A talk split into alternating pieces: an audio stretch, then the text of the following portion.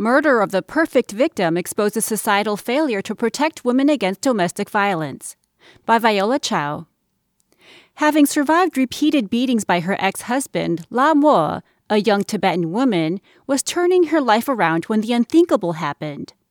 On the evening of September 14th, the man she had divorced less than three months ago made a surprise visit to her home on the edge of the Tibetan Plateau in southwestern China. He was carrying a knife and a bucket of gasoline. Tang Lu doused his ex wife and set her on fire. Two weeks later, the 30 year old mother of two died in a coma, with burns covering 90% of her body. The killing has led to a moment of reckoning in a country that has struggled to curb violence against women, despite rising awareness of domestic abuse and recent legislation to protect victims. The murder of Lhamo, whose single word name follows centuries of Tibetan culture, dominated social media for days, unleashing a torrent of grief and anger. I hope he gets sentenced to death, said a top comment on microblogging platform Weibo, echoing state media calls for harsh punishment for Tang. But as details of the circumstances surrounding Lhamo's death trickled out in news reports, it became clear the killer's animus alone could not fully account for the tragedy. An examination of the events leading up to the deadly attack, based on Chinese news reports and an interview with the victim's sister, has revealed a disturbing pattern of institutional failures to protect women from their abusers. This has been enabled, in part, by weak law enforcement and a permissive view towards domestic violence.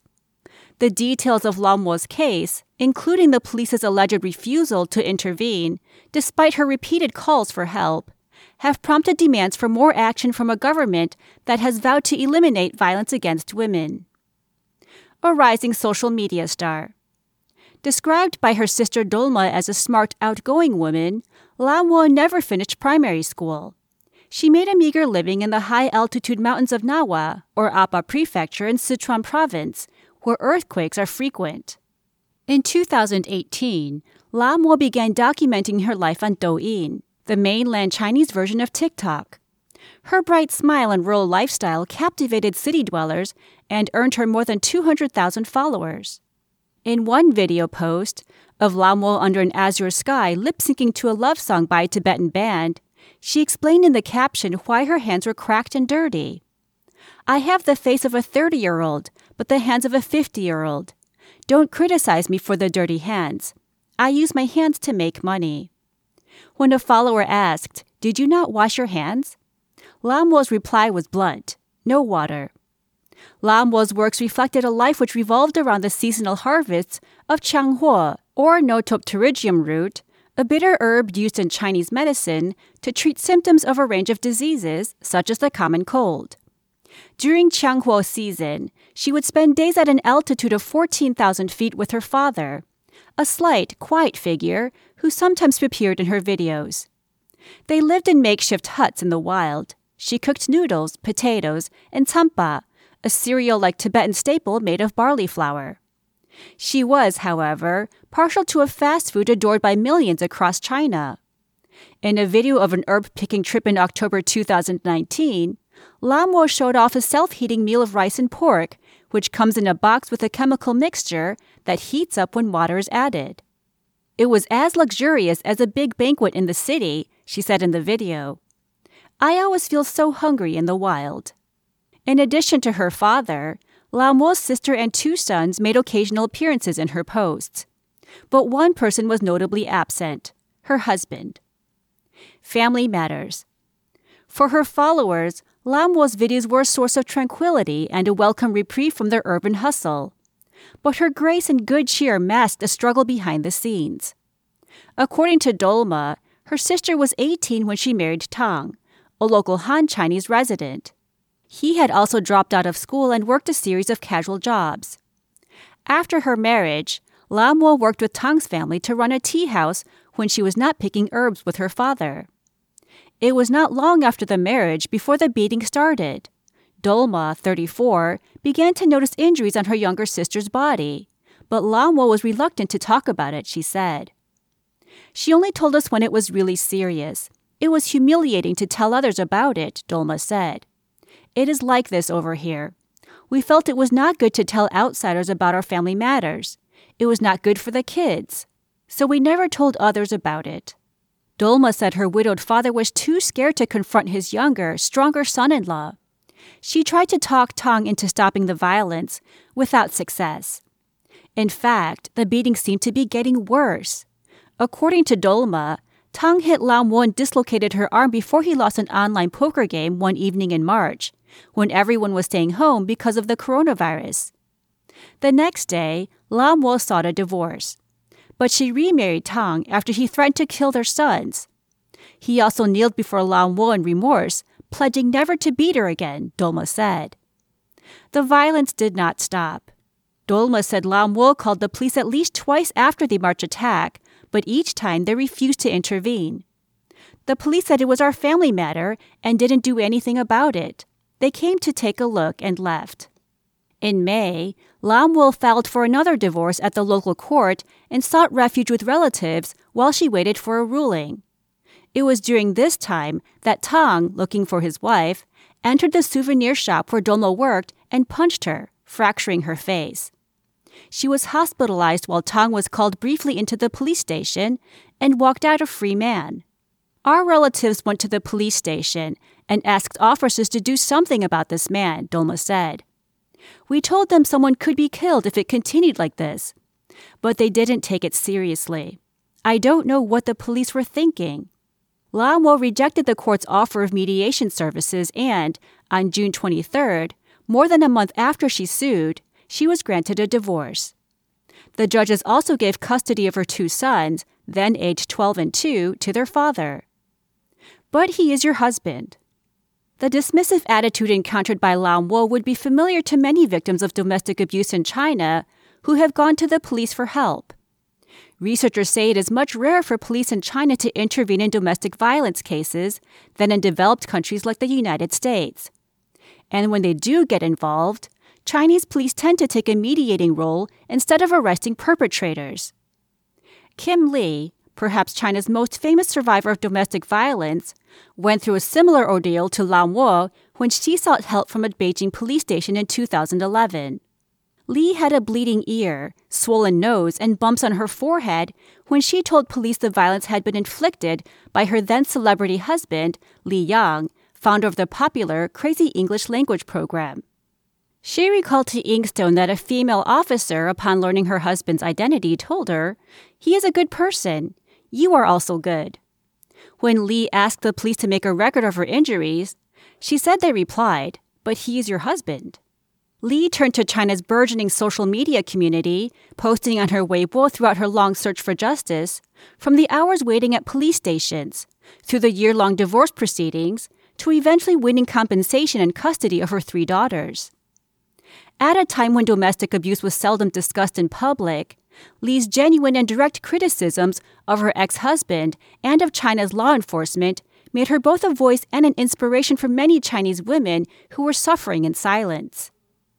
Now, a marriage license is the license to beat a woman, she complained in 2012 before her divorce was finalized.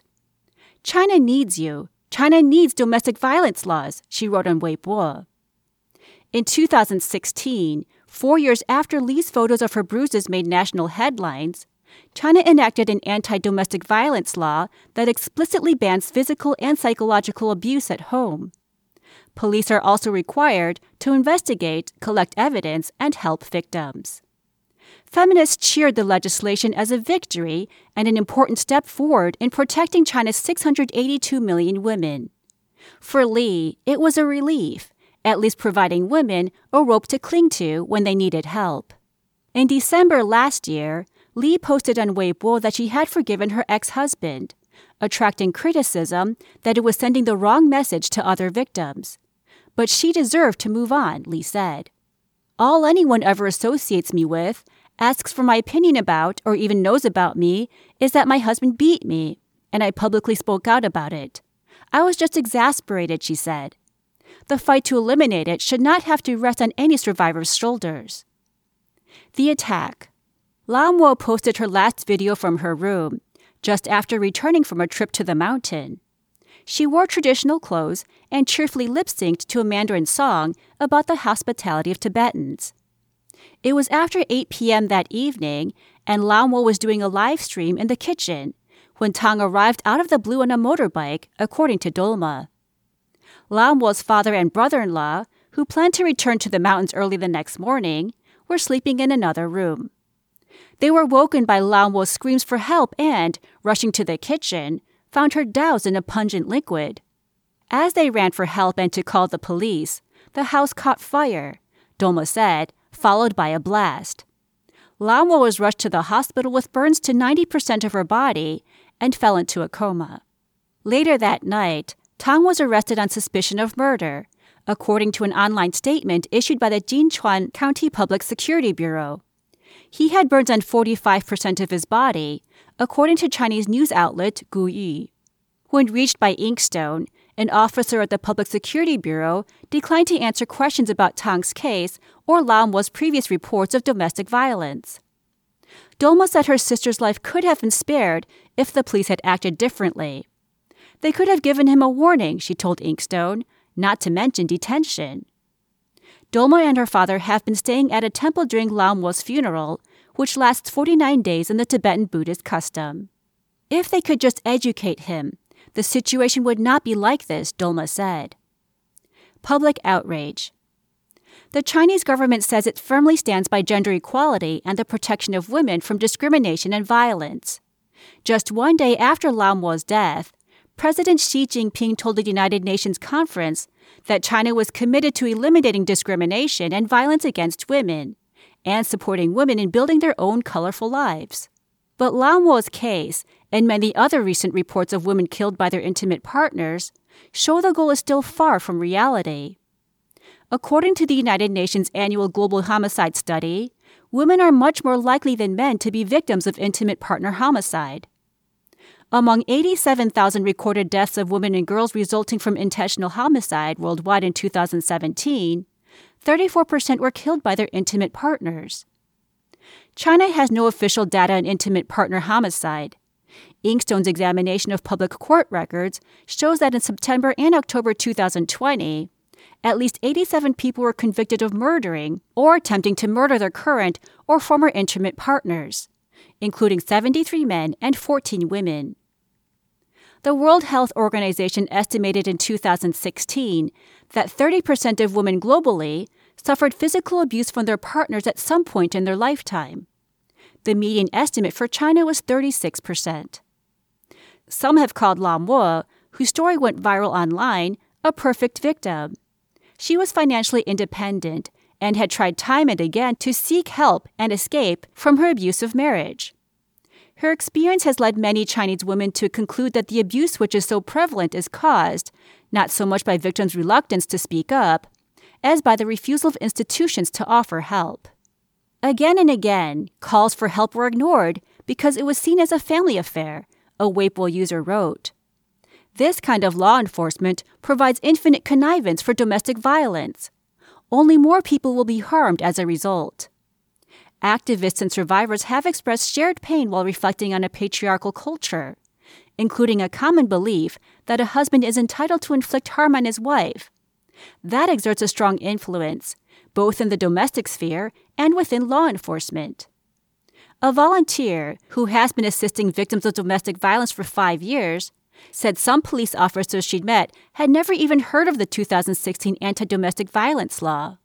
Police officers think fights between couples are family matters, not their business, said the volunteer, who is based in Xi'an in the northwestern province of Shaanxi and prefers to be identified by her English name, Hope.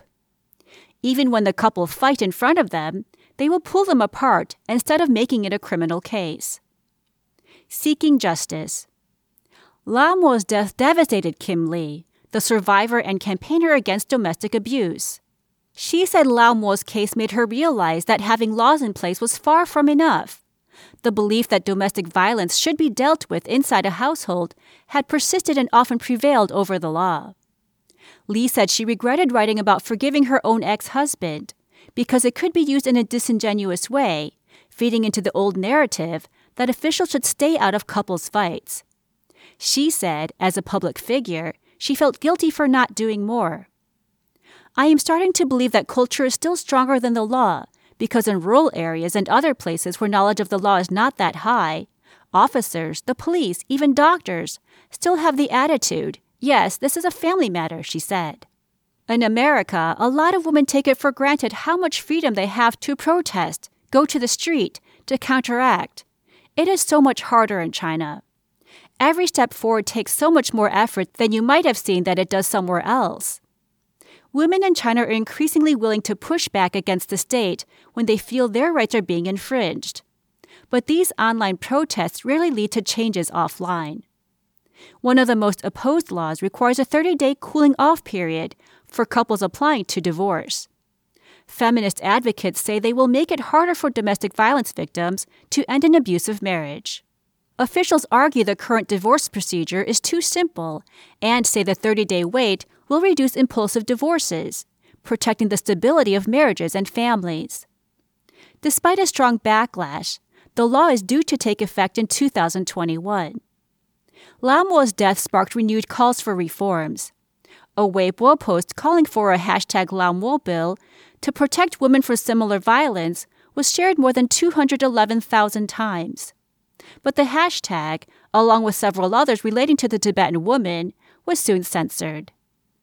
Lin, an assistant professor with the University of California, Sacramento, who has studied the handling of domestic violence by police in China, said the Chinese state was committed to preserving family harmony to maintain social stability, even if it sometimes infringed on women's legitimate rights. But the attitude would be hard to sustain. As China's economy continues growing, women are asking for more protection of their personal freedom and security, Lin said. His research shows police in urban areas are more likely to intervene in domestic violence cases, possibly because of greater public interest and pressure. The imperative to hold on to family harmony is simply unrealistic and will become increasingly unrealistic for China, Lin said. Women are becoming more autonomous and they will demand more. On the seventh day following Lhamo's death, a significant occasion Chinese funeral custom, several women's rights advocates put flowers, candles, and cards outside the Sichuan Provincial People's Hospital in Chengdu, where Lhamo was last treated. A 31 year old Chengdu resident who took part in the vigil told Inkstone she believed not just the killer, but also the police, should be held accountable for Lhamo's death. She hoped the public outrage would pressure the authorities to change their practice. I don't want people to forget about her, she said declining to be named for fear of being punished for attending the event. I don't want to see Lhamo's suffering leaving no impact in society. Her suffering would be in vain. On cards dedicated to Lhamo, supporters left messages such as domestic violence is no family matter and harsh punishments for perpetrators. In front of the yellow chrysanthemums and heart shaped candles, many placed boxes of self heating dishes, red braised pork, and stir fried peas treats Lhamo might have enjoyed when she took a break from toiling away under the blue Tibetan sky.